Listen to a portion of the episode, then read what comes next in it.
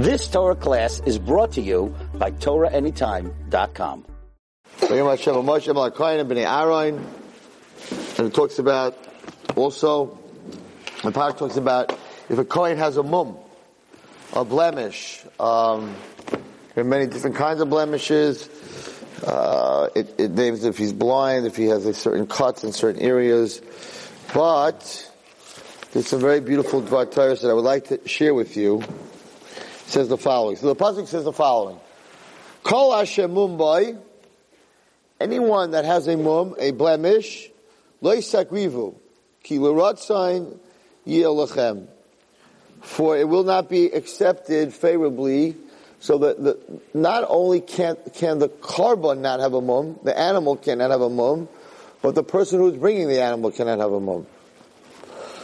Kohen who has a mum um, can't do bichas kahanim either, because people are going to look at him, right? So there are certain women that a person. Um, my our minug, my father used to tell me always to take off my glasses when I do bichas kahanim. Um, As a moon? Could be. But really the reason he, he told us to take off the glasses, there shouldn't be any separation, there shouldn't be any separation at all. The, the, we cover, the Kohen covers his face, um, and his hands, so that the people should not see his hands and his, you're not supposed to look up at it. I don't know if it's true, it's not true. They, they say if you look at the Kohen's hands, you can take away some of your eyesight. I, I'm, I'm careful not, the Kohen keeps his eyes closed under the towels. We don't look at our own hands. When we're under the towels, our eyes are, our eyes are closed. You're not supposed to look at your hands because the Shekhinah, there are, there are separations and it says that the Shekhinah is on the Kohen's hands.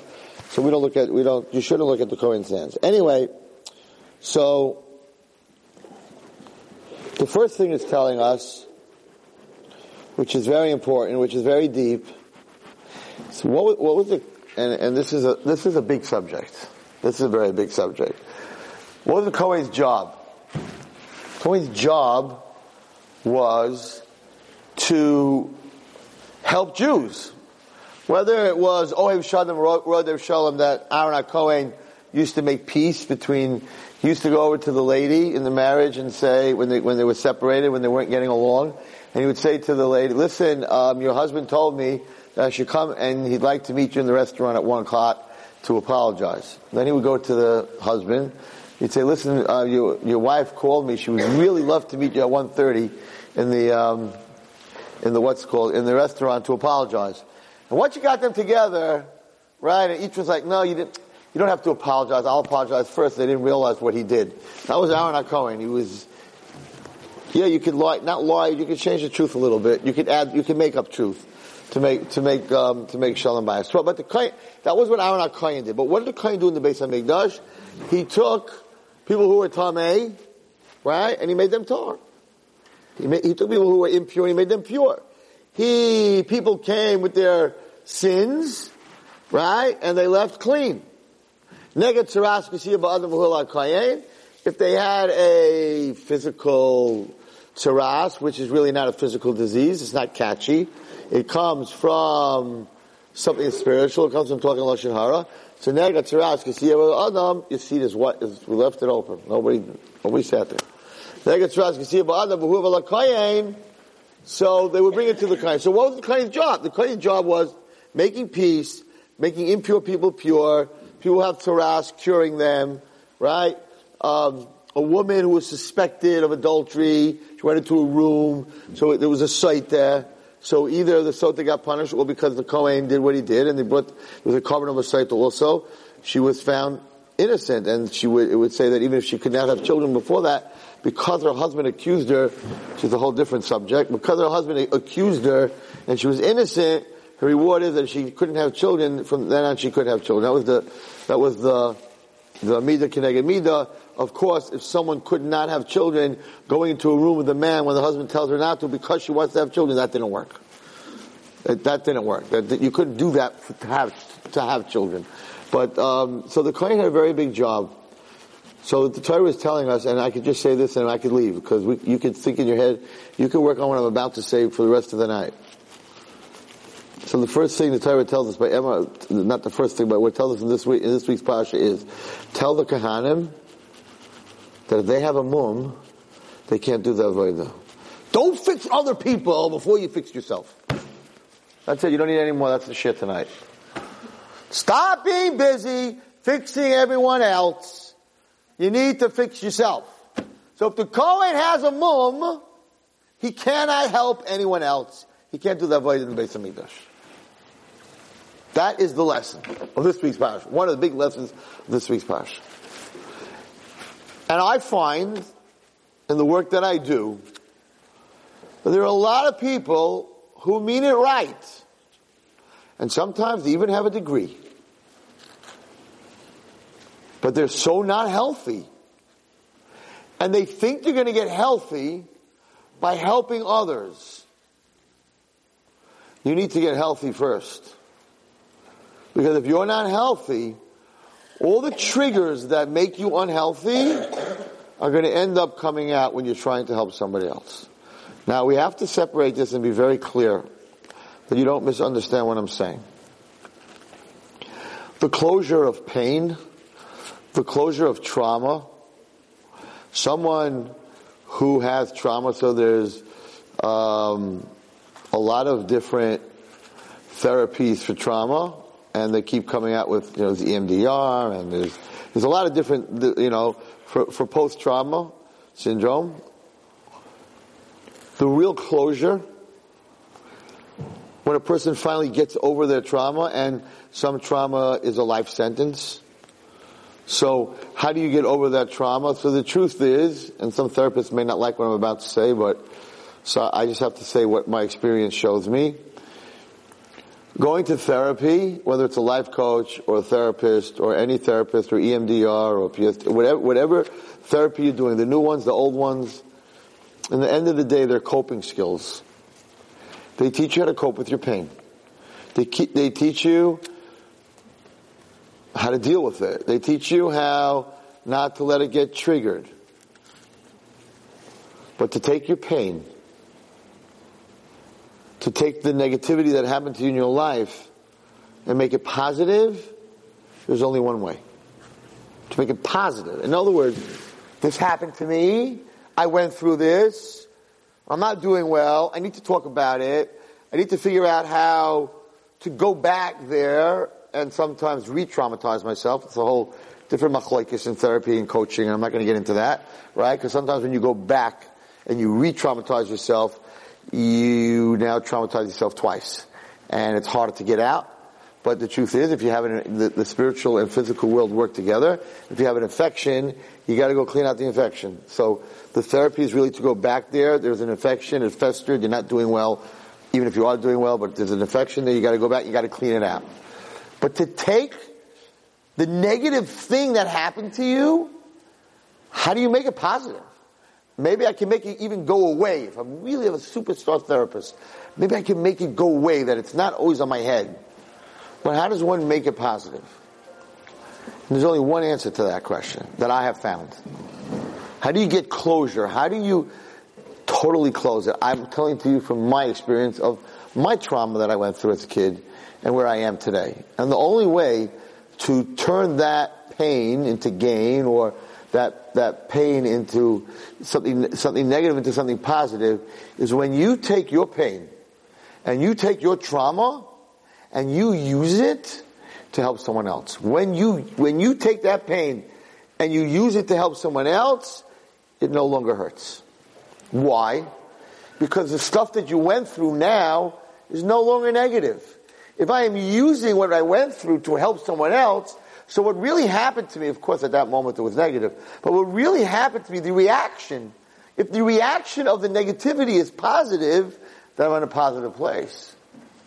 If I just go to therapy and go to therapy and go to therapy and go to life coaching, whatever you're doing, and go to therapy and go to therapy, right? And don't do anything.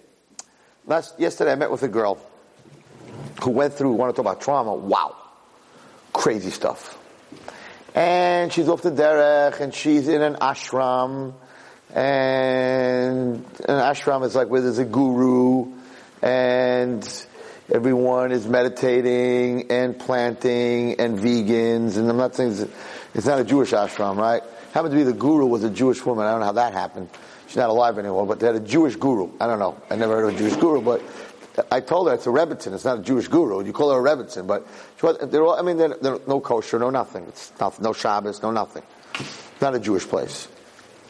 And she told me that this, that, that was the last time I met with her, and she told me that this morning she's going to a place where it's a meditation, it's a meditation ashram, where they meditate 10 hours straight. And the meditation is so, so deep that when you're in this meditation, you can actually feel the blood flowing through your veins. You get so in contact with your body, you can feel your body digesting its food. Okay? I can't sit for five minutes. She said, if your nose, if your nose itches you, right? You can't touch your nose. You, you go out of your body so that you don't feel your nose. This is heavy stuff. Heavy meditation. Listen, meditation is not a joke. Meditation, we, we, we use one little percentage of our brains. Akash Baruch gave us, I mean, you know, all the tzaddikim, his, his his his is very big. You need to think about, you need to get away from the buzz, and Moshe Rabbeinu found Hashem in, in the desert. Because Baruch gave the Torah in the desert. David Melech was in the desert. Yaakov Avinu with the shepherd at night, he said, he, he stayed up all night when, when you don't have the buzz, you don't have the phones, and you don't have all the technology in your head, you can talk, and I'm very, you know that I'm very into it. I go, up, I'm not even tell you where I'm going because I don't want to meet anyone there. But I go, I go to a place up in Bear Mountains, which is very quiet and private, and you can see 500 miles of woods, and I meditate. I go away. Right? Not for 10 hours, no way. And the last time I did it, I have a picture on my phone. The last time I did it, there's no one where I am is near a ranger station. It's on the top of the highest mountain and it's amazing. It's amazing to go away from everyone and there's wind. You actually can feel wind. Like in New York, you don't feel wind. And there's wind and there's hawks and there's beers, but I don't, never met the beers, right? And you just close your eyes and you think about Hashem. Like, what's, what am I here for? What's going on? How can I help Klal Yisrael? There's, there's a lot of stuff. Am I healthy? What do I do wrong? What I do right? Do I answer my phone enough? Do I not answer my phone enough? Am I good to people? Am I not good to people? And you have just all these different thoughts. So she said that the, the, this is going on for 10 days, 10 hours a day. Just meditation. And she was very, this is a girl that I knew and now she's like very hippie-ish. She's like, yeah man, I connect with what you're saying, you know? Like, wow, it's like the 60s again. And when she finished telling me where she's going, what she's doing, I said, and then what? She said, what do you mean? I'm like, 10 hours with yourself and you found yourself and you feel your blood going through your veins and you, you feel your books and they're vegetarian so they don't have to feel lamb chops, lamb chops being digested. That must be very painful, right? So they're digesting beans and rice and some, some other things that they're eating, maize, whatever, right? And I'm like, and now that you feel your blood and you know who you are and you uh, digest, you feel your whole body. And then she goes, and then what? I'm like, what do you do with it? like, you, what do you do with it now that you are in connection with yourself? I said, are you going out to save the world? Are you helping kids? Or are you going back to this ashram and planting string beans? Do you really need to be in contact with yourself for 10 hours to plant string beans? Like, what are you doing with this? They didn't take her that step. Because if you don't, if you don't use it, and she went through a lot of trauma. I said, if you don't, if you don't use what you're doing to help others, then this whole thing is not positive. It's very nice that you know who you are and you're in contact with yourself and you're at peace with yourself. I said maybe become a yoga teacher, maybe teach other people what you're doing, maybe help kids, whatever it is. But you gotta do something with it. So, so what I'm saying over here is that there are a lot of people, so 100%. You, you should help others. If you went through something, you have, I talk about all the time, you have the backpack to help others that went through the same thing you did. I can't give you a class on what it means to feel if your parents are divorced. My parents were never divorced. I understand. I've taught kids that parents were divorced. I've dealt with divorce.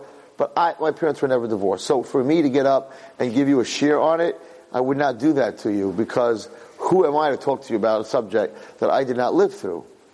But if a person went through a divorce and their parents were divorced and they went through all that pain and blame themselves and everything that a kid goes through, right? In the end of the day, if you walked into a class of kids, right, they had a, a support group for girls ages 6 to 16 or ages 6 to 20 who are from divorced parents who are having a very hard time, and you walked into that class and you're successful and you're a teacher and you're, and you're a successful person and you walk in and they're like, oh, another Mora, they don't, she'll never understand me. And you're like, the first thing I want everyone to know that my parents got divorced. And the kids are like, what? Yeah, my parents got divorced. I didn't, my parents weren't together since I'm six years old. All the divorced kids in the class are like, this is my teacher. I'm following her to the promised land.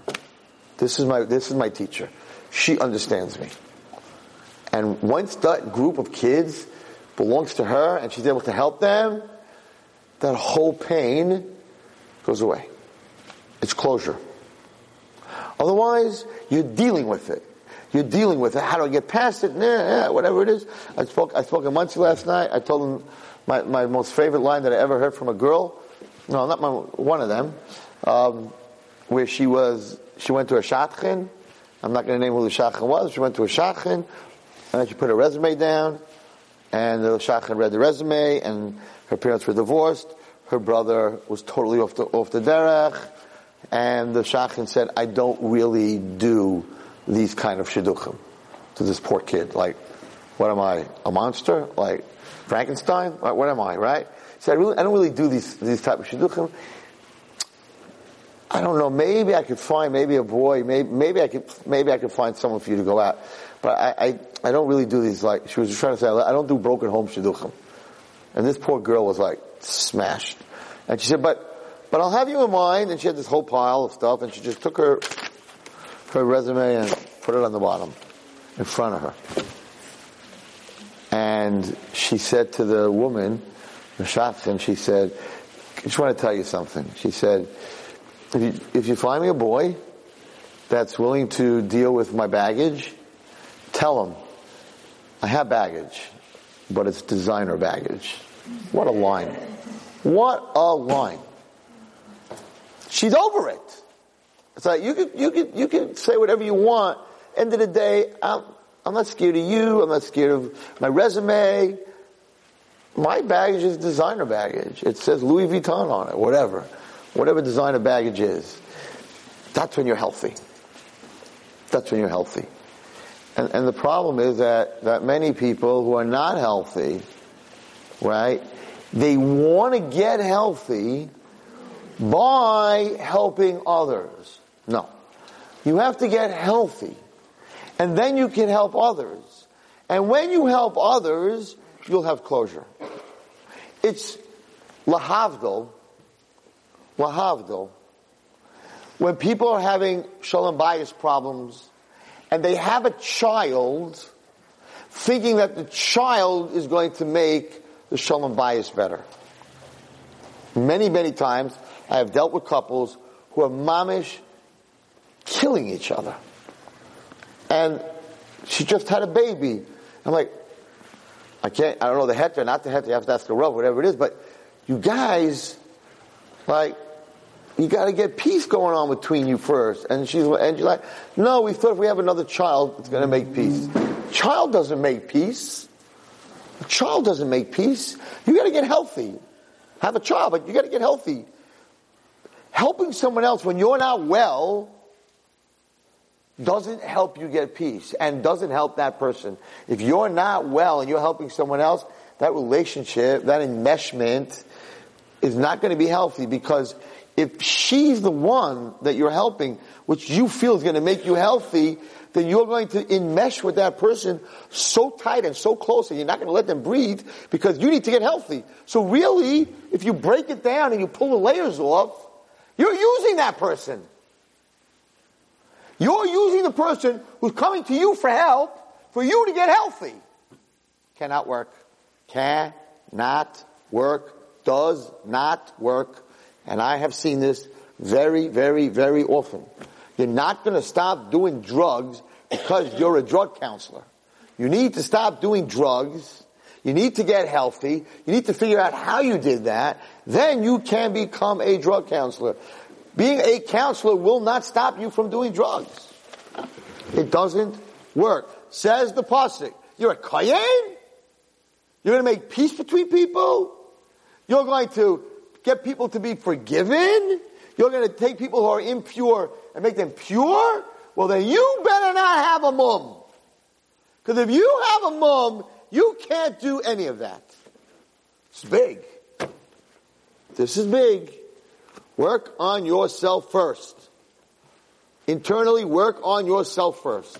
When you work on yourself and you are in a good place, then you can help another person. You're not using that person as your crutch to feel good when you go home at night.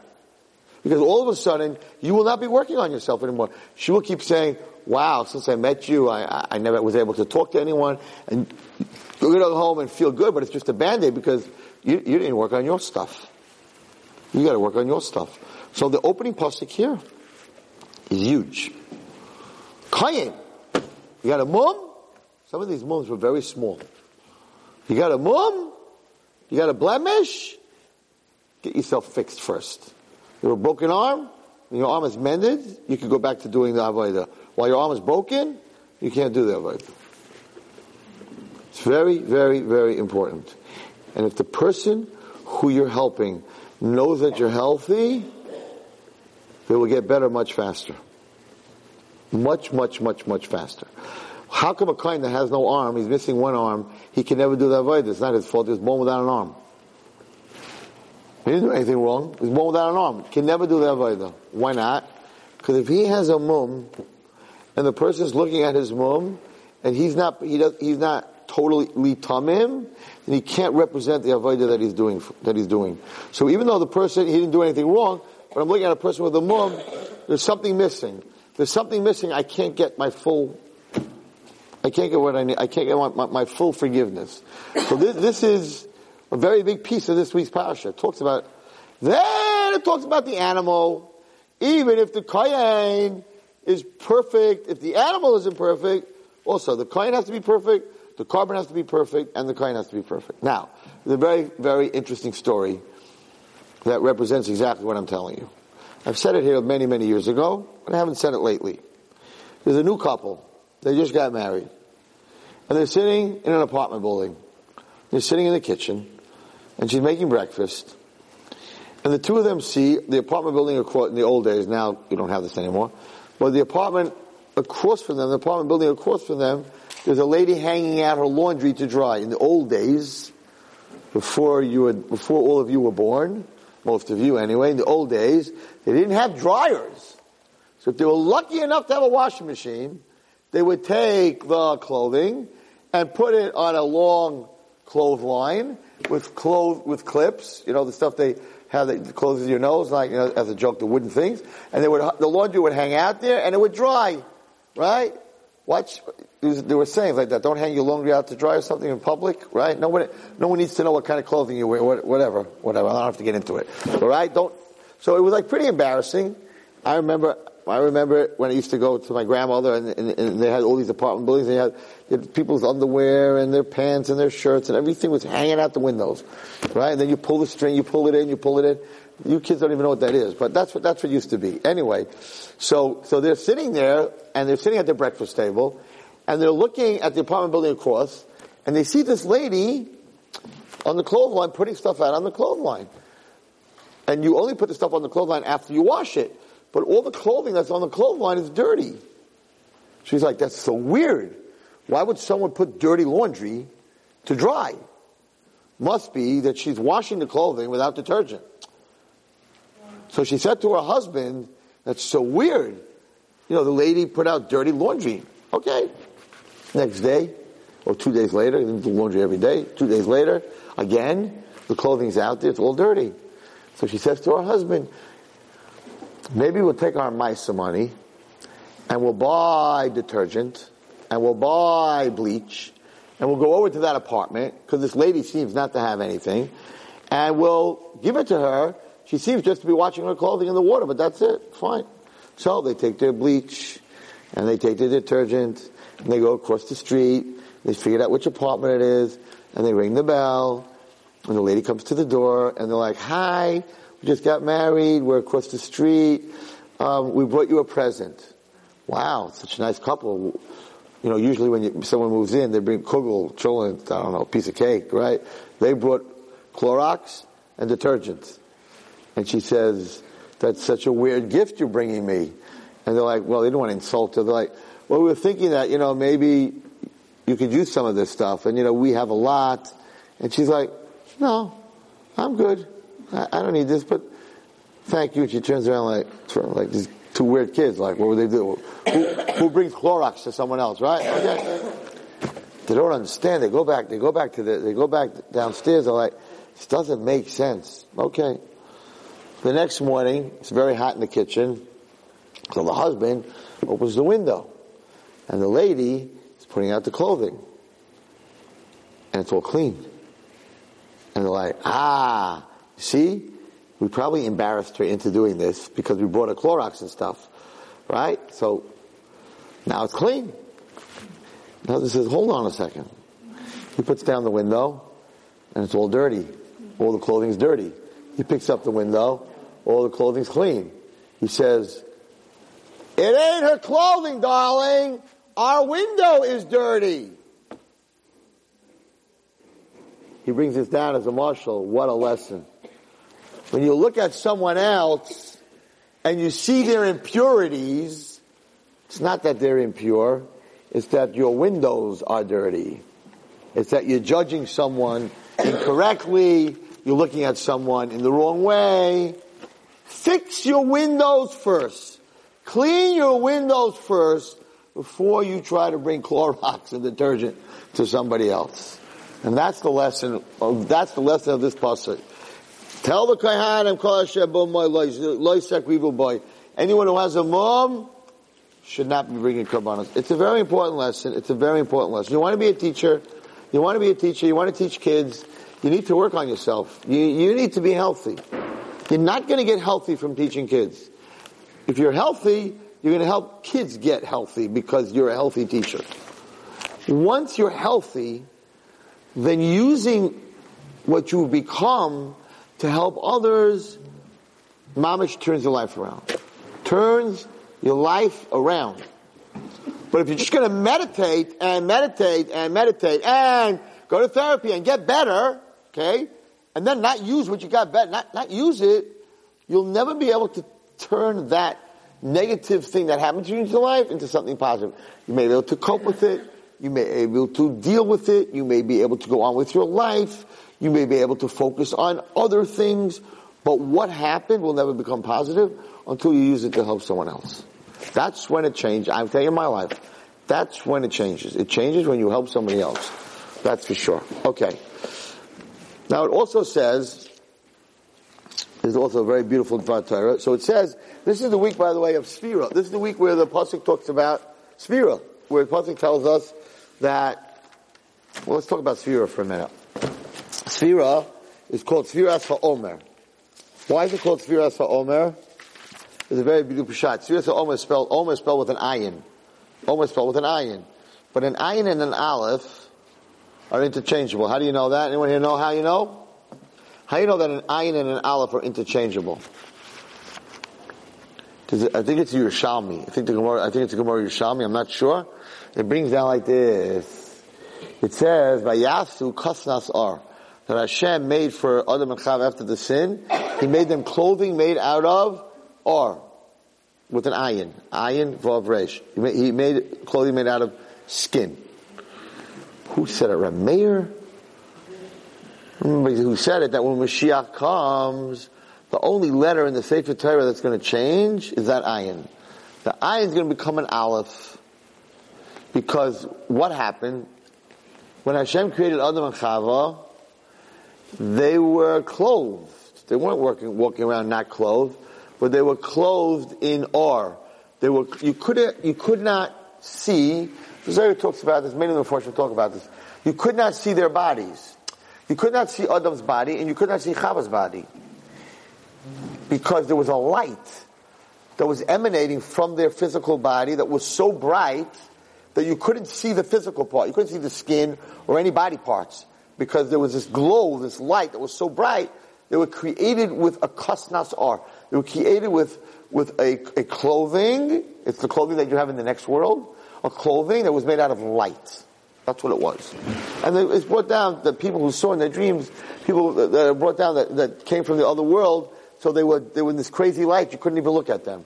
So they would, that's how they were dressed. When they ate from the Eitz because now they knew Bein Tov Ra, that Kosnas Or left. They didn't have a clothing of light. At the same time, they didn't have a clothing of physical. So when Hashem asked them, why are you hiding from me?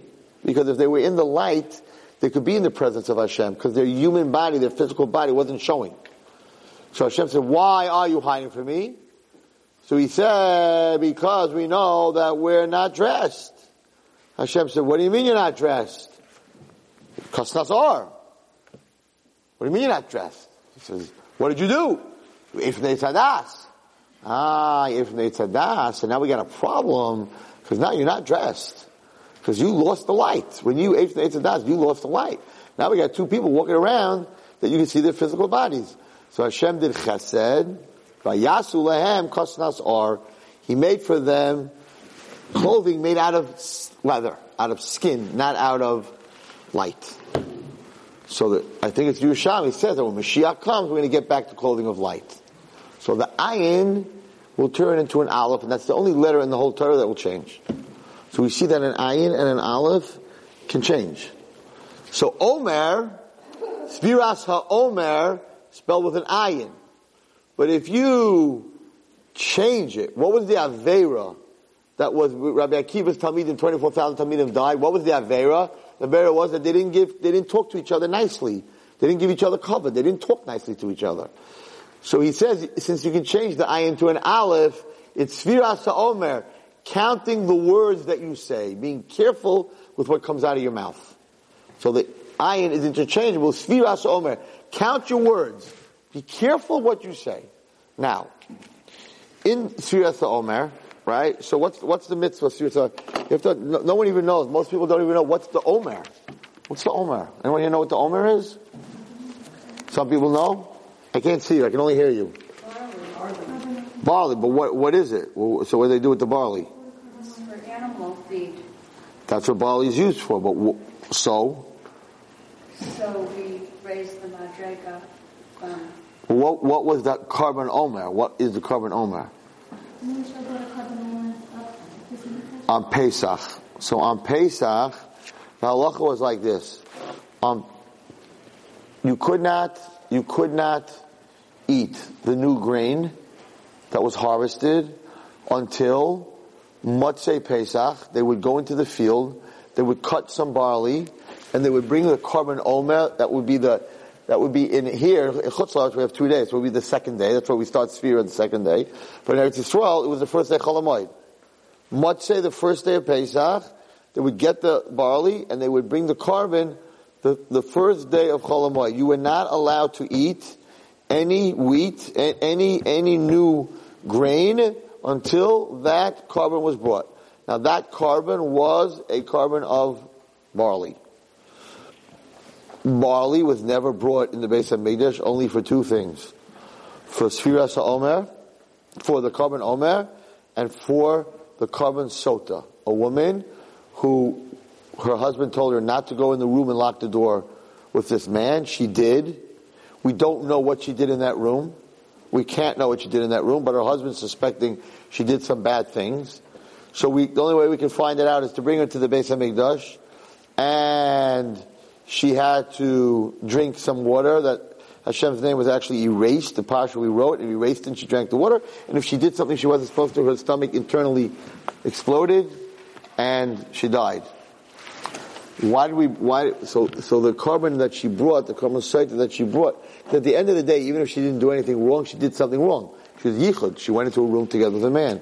So the korban she brought was a korban of barley, because it was a little animalistic because barley represents animal feed, she went into a room with a man that she shouldn't have gone into. So it's a low level korban. So why would you bring, after the harvest, a korban of, of saita? And the teretz is very deep and it's very beautiful because Klal Yisrael came out of Mitzrayim. When Klal Yisrael came out of Mitzrayim, right, Pesach, they left Mitzrayim.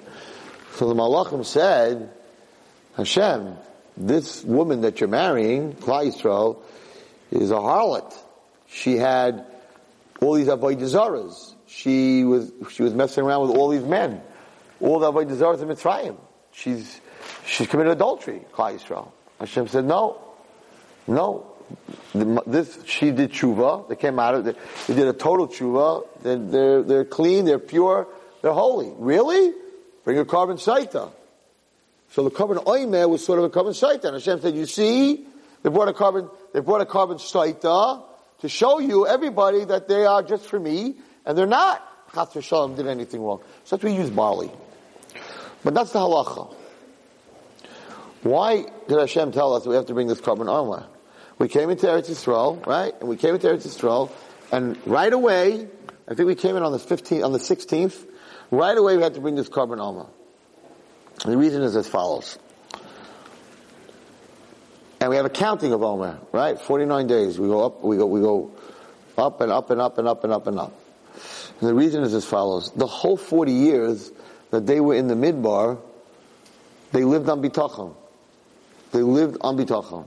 Every single day, if you left over anything from the mon, it rotted. So you, you had, there was no savings. Imagine you never have money for another day. Every single day you're depending on Hashem that you're going to make money. You, you don't have one, and some people live this way, you don't have one penny in savings. Right? So here, we're 40 years depending on Hashem, depending on Hashem, depending on Hashem, depending on Hashem. We, we, we have this, it's called manhu, kiloyadei mahu. They didn't know what to call it. Manhu spells the word emuna. Mem nun, hey vav aleph, take those letters. Manhu spells the word emuna. They lived on a food that was totally emuna. Totally emuna. Every single day. Now, you're going to go into Eretz Yisrael. You're going to become a farmer. I planted it. I watered it. I harvested it. Right? You're going to think, I did it. And you're going to lose because no longer are you dependent day to day. Because grain, the, the thing that you could save pretty much the longest is grain. So I don't need you, Hashem. I have five silos full of grain. What do I need you for? The money, I need you every day. So Kosh Baruch said, specifically, you, before you can eat any of your grain, you think it's your grain. You cannot eat any of your grain unless you bring the korban oma and you show that you uh, that you remember the man. Now, what does Omer have to do with man? And the answer is that the only other place in the Torah that it says the word Omer, right, is when Klal Yisrael got them on. I'll read a few inside. When Klal Yisrael got the man, Parsha B'Shalach, it says the following.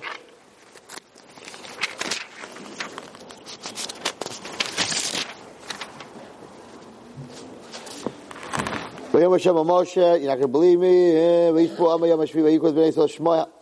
Shmo Man, they called it the Man.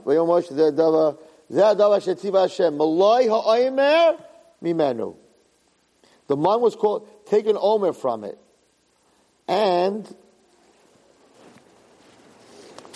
the Torah ends off by the Parsha Man, the Omer, what was the Omer? The measurement that each Jew got in front of his house. Asira Se'efahu, it was the tenth of an Ephah, whatever. But the man was called Omer. So the only other time you see the word Omer is by the man.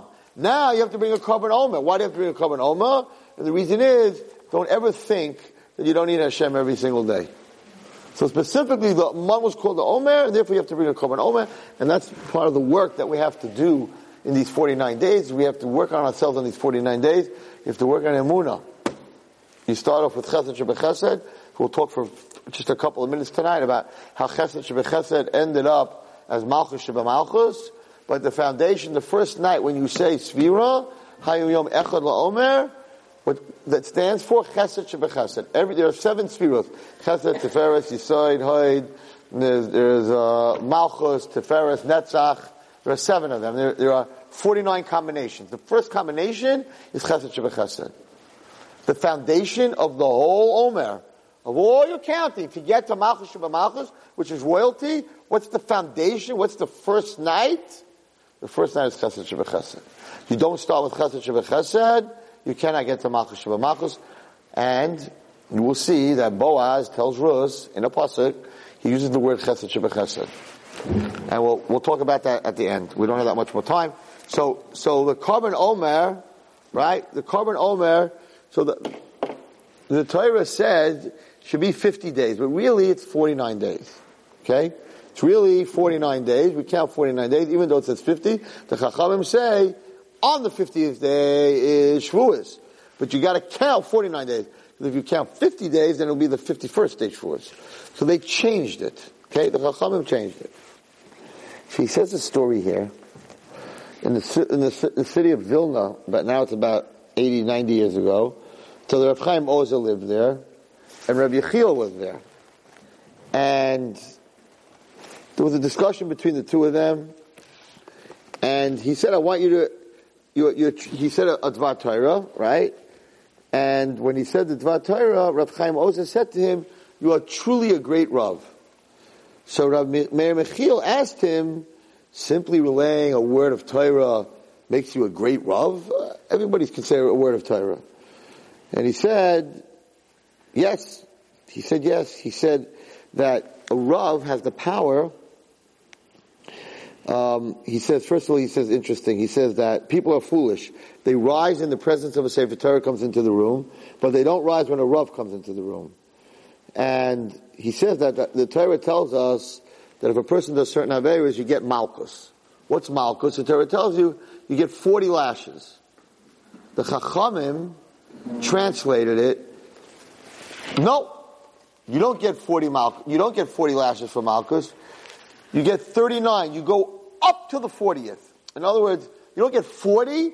It's up to 40 with 40 not part of it. There's a, there's a Lashon, there's a Lashon in Gematria that the Gematria would not, with, with the word either adding or not adding. So you're supposed to get 40, 40 whacks. You only get 39 whacks. The Chum took one whack off. They said it didn't mean 40 whacks, it meant up to 40. So they changed it. The Chum also changed the Omer that you don't count 50, but you count 49. So he said, he asked him, the Raya, the proof in the Gemara, I think it's Yerushalmi, says that you see the power of the Chachamim from Malchus, that they could change 40 to 39. So he asked him, but how come the Chachamim didn't say that, you, how, you, that the Gemara didn't say that you can find the, the power of the Chachamim that they changed the Omer from 50 to 49? That's also big power of the Chachamim. The Torah says count 50. They say count 49. That's what we count. So why did you pick on the lashes that goes from 40 to 39 and you don't say anything about the Omer where you're going from 50 to 49? Listen to this last word. So he said the following. Sfiras Omer has no effect on the next person. Right? Sfiras Omer has to do with me, not with you. On the other hand, to receive 39 lashes instead of 40 would save another Jew a great deal of pain. We see from here that when the Gemara wants to prove the greatness of a Rav, the greatness of a teacher, the greatness of a leader, it cites the case of 39 lashes, which highlights the sensitivity of compassion to another human being. The Gemara says, you want to see the power of a, of a Rav, of the Chachamim, it's not about changing the Omer. It's about changing another person's pain. Instead of hitting him 40 times, you only hit him 39 times. That, Gemara says, shows you the power of a Rav. Not changing 50 to 49. Bein Adam which is what these days, what these days stand for. Okay. So I want to just tell you a little bit for a moment about Rus. Something I spoke about last night. I've been speaking a lot.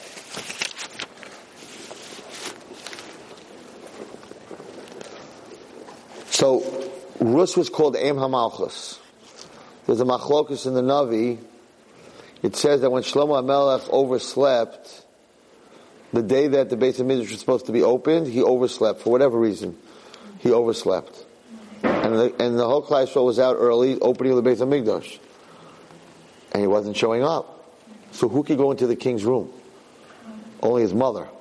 No one else can go into the king's room. So it says the Em HaMalchus in the Navi, it says Em HaMalchus went in. She tied him to a pole, Shlomo Melech. She took out a leather strap and whacked him and said, this is what I brought up. You woke up late for the Beis Hamikdash. Shlomo Melech got a spanking. It's, it's, it's here. It's, it's in the Navi.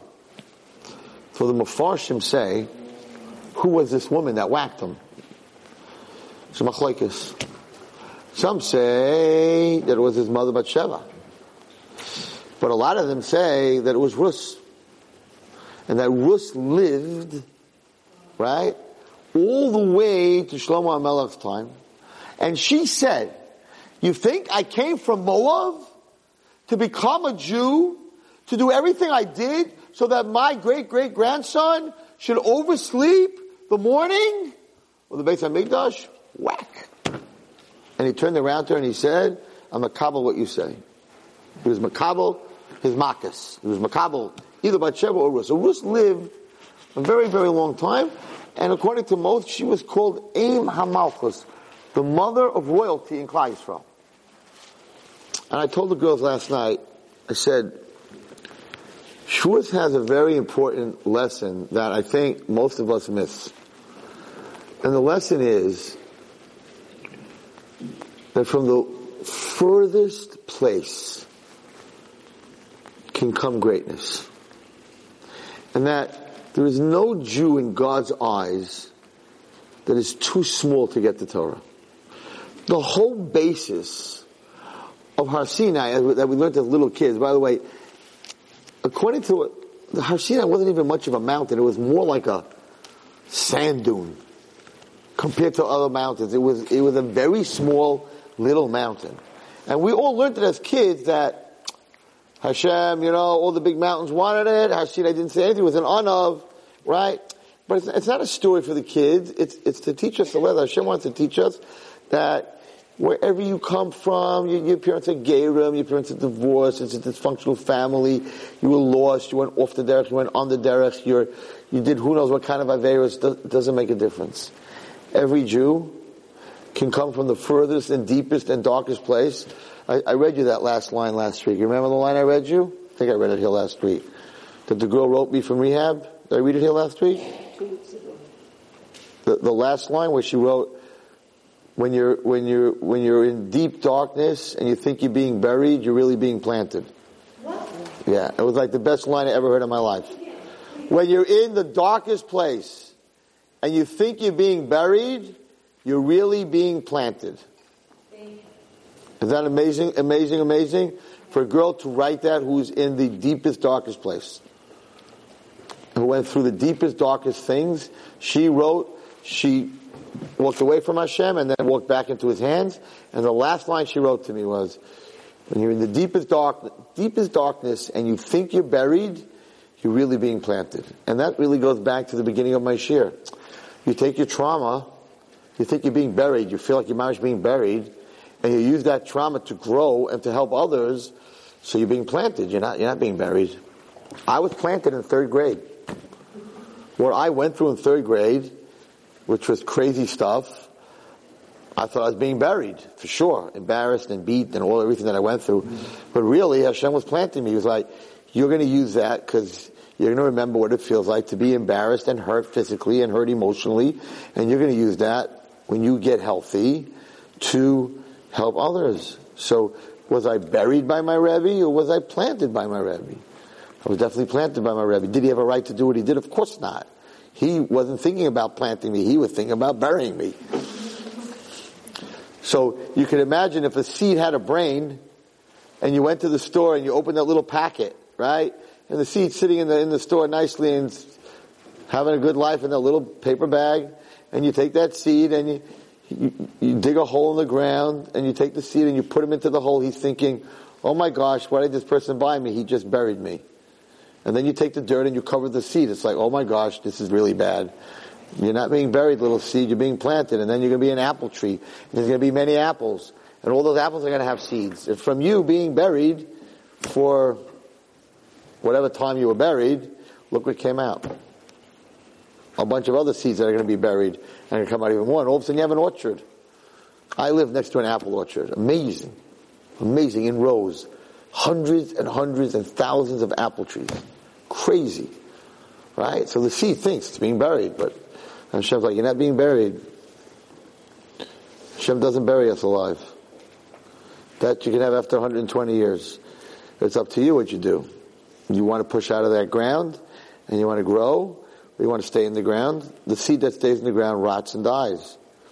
The seed that pushes out, you got to plant. Sometimes you need help. Sometimes we need help to, to grow. Okay, that's why there's a farmer. Farmer helps the seed grow. The farmer protects the seed from all the weeds. The farmer waters the seed. He puts fertilizer on the seed. He does a lot of work with that seed. HaKadosh Baruch Hu is the farmer. God is the farmer and we are the seed. And sometimes we feel very buried. The farmer makes sure that we can grow. At the end of the day, the question is, what do you do with the stuff?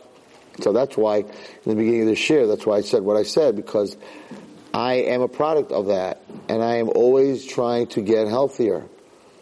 Because no one is perfect. But I can tell you that when someone, when I help someone, I'll tell you how I know that I know what I'm talking about. I'm very clear. I don't do 10 hours of, uh, of, uh, meditating. And if my nose itches while I'm meditating, I'll scratch it.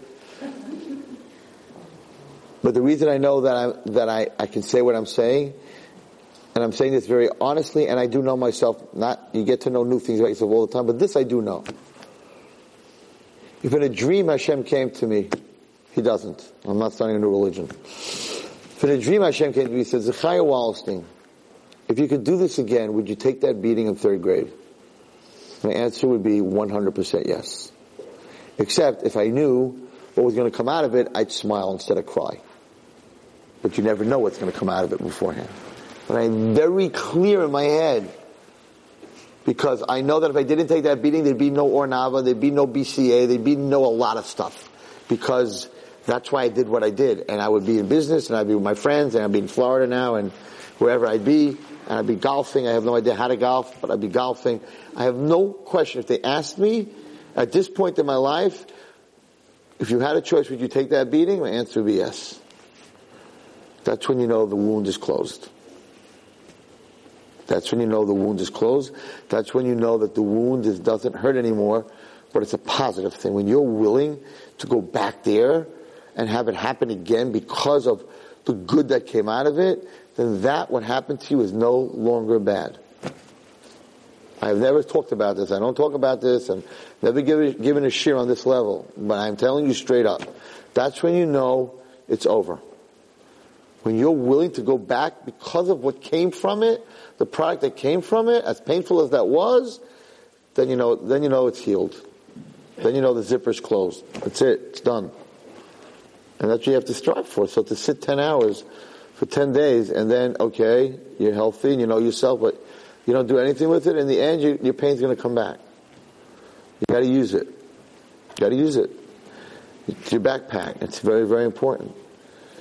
But the first thing you have to do is you have to work on yourself. You have to be not perfect, but you have to be healthy. If you have health, non-healthy attributes, you cannot go help other people because it's just going to magnify. And guess what? At the end of the day, you're just going to use that person to get better, and that's the worst thing you can do. Because once again, you're going to go back into pain because you just used somebody for yourself, which is the most greedy, selfish thing that a human being can do. To use another human being so that you could get better, it's not allowed. You're supposed to help the other person get better. Use yourself to get better. That's what, that's what she, that's what she did. Use yourself. Work on yourself. Spend some time with yourself. And that's how you grow. Alright. That wasn't my shiur tonight, by the way. I don't know where, where that came from. Um, so let's end with this. So where do we see chesed shebechesed? We'll end with this. Rus. Hashem, we'll talk again about Rus. Uh,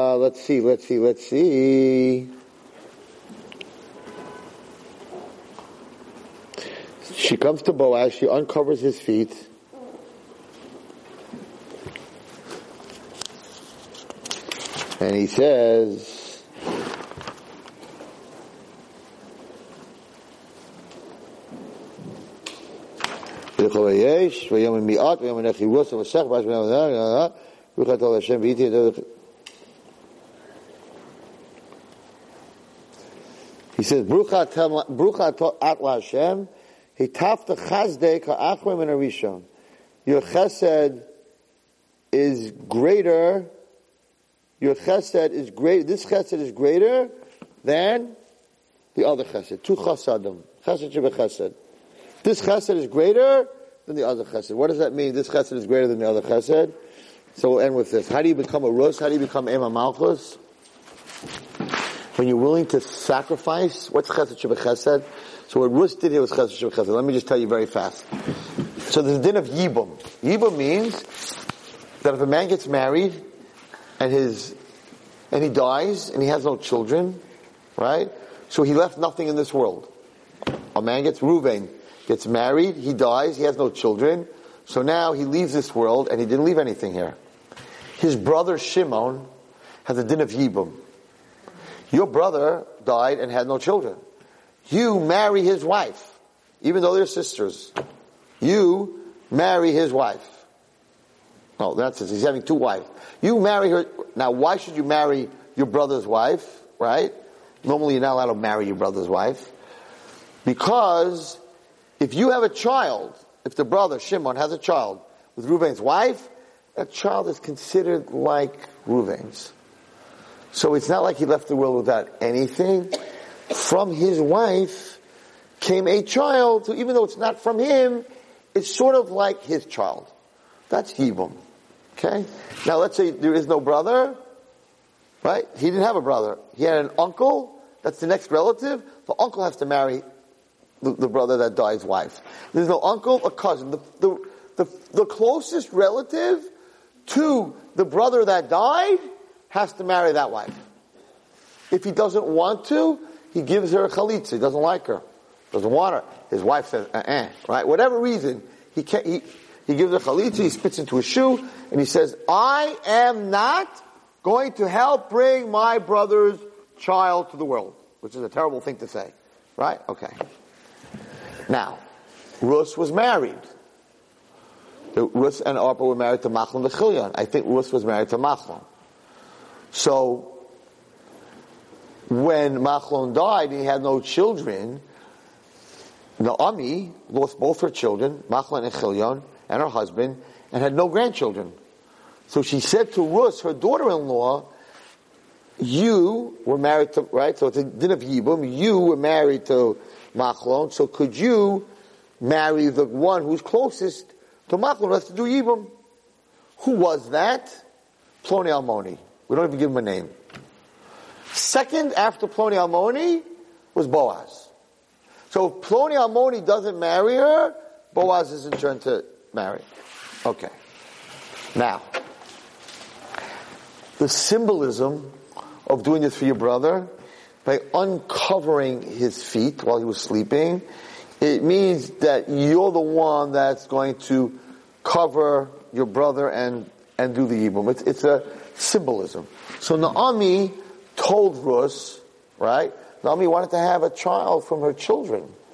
So Naomi told Rus, go to Boaz, right? He's a, he was very old. He was 80 something, maybe 85, I think. He's sleeping in the, in the garden where all the wheat is. He's fast asleep. Go up there, uncover his feet, and he'll realize that you want Yibum, right? And everything will be fine. Now, she told her get dressed. She told her put on makeup. She told her put on perfume, put on makeup. And, you know, when you leave the house, be all dressed up for him. She didn't do that. She didn't do that. She didn't want to walk in the streets like that. I just read it to you inside. It's, it's, it's unbelievable what she did, what Ruth did. Um, she says the following. Biti take a shower, the um, smear yourself in oil, samta some and get dressed really nice, and go to the silo where he is. But that's not what happened. It says, Vatera Goyren, she went to the silo, and then she did whatever her mother-in-law did. She didn't want to walk with makeup and perfume all dressed up in the street like ah, she shouldn't walk like that. She, so she didn't listen to her mother-in-law. She said, I'll go there and then I'll do everything. I don't want to walk through the street like not a tznuah. Now Rus was a tznuah. The reason that Boaz even recognized her was everybody bent down to pick up the wheat, she curtsied. So she was a tznuah. We don't have time tonight. Why was she a tznuah? Because her source, we talked about this, her whole source was sneers, because the only reason that Moab was allowed into Klal Yisrael was because of Ram Paskin, that Sarah Imenu, Vihine Ba'ohel. When the, when the Malachim asked Sarah, asked Avram, where's your wife? You're serving us all this food. Where's the woman? He said, women don't serve strangers. Vihine Ba'ohel, a woman's supposed to be in there. Because he passed in that halacha, when the Moabim didn't give us to eat, it was the men's fault. Because Avraham Avinu said the woman should not come out to eat. So that's why the men were, were punished they can't marry Jews, but the women can marry Jews. Why? Because Avram Paskin that a woman has to be a tznuah. So the whole reason that Moab is allowed to marry, that Rus was even allowed to marry Boaz, was because Sari Imenu, Avram said Sari Imenu is a tznuah. So her whole source of who she was, her spiritual DNA, which is in my book, this is one of the proofs, her spiritual DNA came from tznius, that's why she was allowed to marry in, so she was a tznuah. She was such a tznuah that all the other girls were not, the Jewish girls were not as tznius as she was. Now, all the people in the Yisrael said, eh, she's a faker. Moab is the most immoral nation. They came down, they caused 24, they did all types of barbarous with men, with Jewish men, Ba'avas Moab. 24,000 Jewish men died in a plague. This is a bluff. This curtsying business, it's a bluff. She's from Moab. She's a lowlife. It's just a bluff. We don't believe anything. And they took her, and actually, threw her over the fence. And that's why Boaz said to her, no one will ever touch you again. Because they actually took her, David HaMelech's grandmother, they flipped her over a fence before they knew who she was. So, she was a tznuah. Now her mother-in-law asked her to do the most uncleanest thing that you can even imagine to sneak into a man's room in the middle of the night, not a man, the Gadol Hador. Go imagine, I'm just saying this, it wouldn't happen, but imagine your mother-in-law telling you when Rav Chaim Kanievsky goes to sleep tonight, sneak into his room and uncover his feet. You're like, Ma, you, Rav Chaim, you, this was Rav Chaim a million times up. This was Boaz. Okay? So, she's telling her daughter-in-law, who everyone's saying is a faker. This is no modest girl. This is a put on. She's a Moavi. Moavis were harlots, lowlifes. What Orpah did that night, a hundred men and a dog, the Medrash says. She, when she walked away from, she walked away from her mother-in-law, she did every Aveira that night that you can imagine. She was a Moavi. They were immoral. So the Jews weren't going for this curtsying business. Now, her mother-in-law tells her, get dressed up, put your makeup on, and go to the Gadol Hador and uncover his feet. if she gets caught in that silo by any of his Talmidim or watchmen, sneaking into the Gadol Hador's dressed up with perfume and makeup, we got you! We knew it! You're a faker! You are going to do an Aveira? You're going to take our Gadol, Boaz, our Shofet, and sneak into his bedroom and do an Aveira, you Moab lowlights. You're doing it again, what you did to the Jews last time. She was willing to sacrifice everything that she stood for, for her mother-in-law. Here comes the kicker. She was a guy when she was married to Naomi's son. There's no yibum by a guy. She wasn't considered his wife because there's no nisuim, there's no marriage by a guy. So there was no din in yibum. She was never married to Machlon because she was a guy. There's no kedushin, there's not typeface. So there was no yibum. So what she should have told her mother-in-law is, you want me to sacrifice that I'm a tznuah? I, if I get caught, I'm finished. Finished. You want me to do that because you want to have a child, a grandchild that sort of like came from your son? There's no din of Yibum here. She didn't say one word. If that's what my mother wants me to do, even though I don't have a chiyuv of Yibum, it's going to make her feel better, I'm going to do it. That's chesed shebechesed. That's not chesed. Chesed is when I do something for you. Chesed shebechesed is when I'm willing to give up everything that I stand for in this world for you. Rus was chesed, she chesed, and in the end, she became malchus malchus. She became Em HaMalchus. Said Boaz to her, this chesed that you're doing for your mother-in-law, he knew the halachas, is greater than the chesed you did before, that you came back with her, is even greater than the chesed you did before. Wow. She gave up everything, and what she got for it was David HaMelech, and what she got for it is Mashiach ben David. We should be Zeicha to see him b'mehera v'yameinu amen. Thank you for coming tonight. You've just experienced another Torah class brought to you by TorahAnytime.com.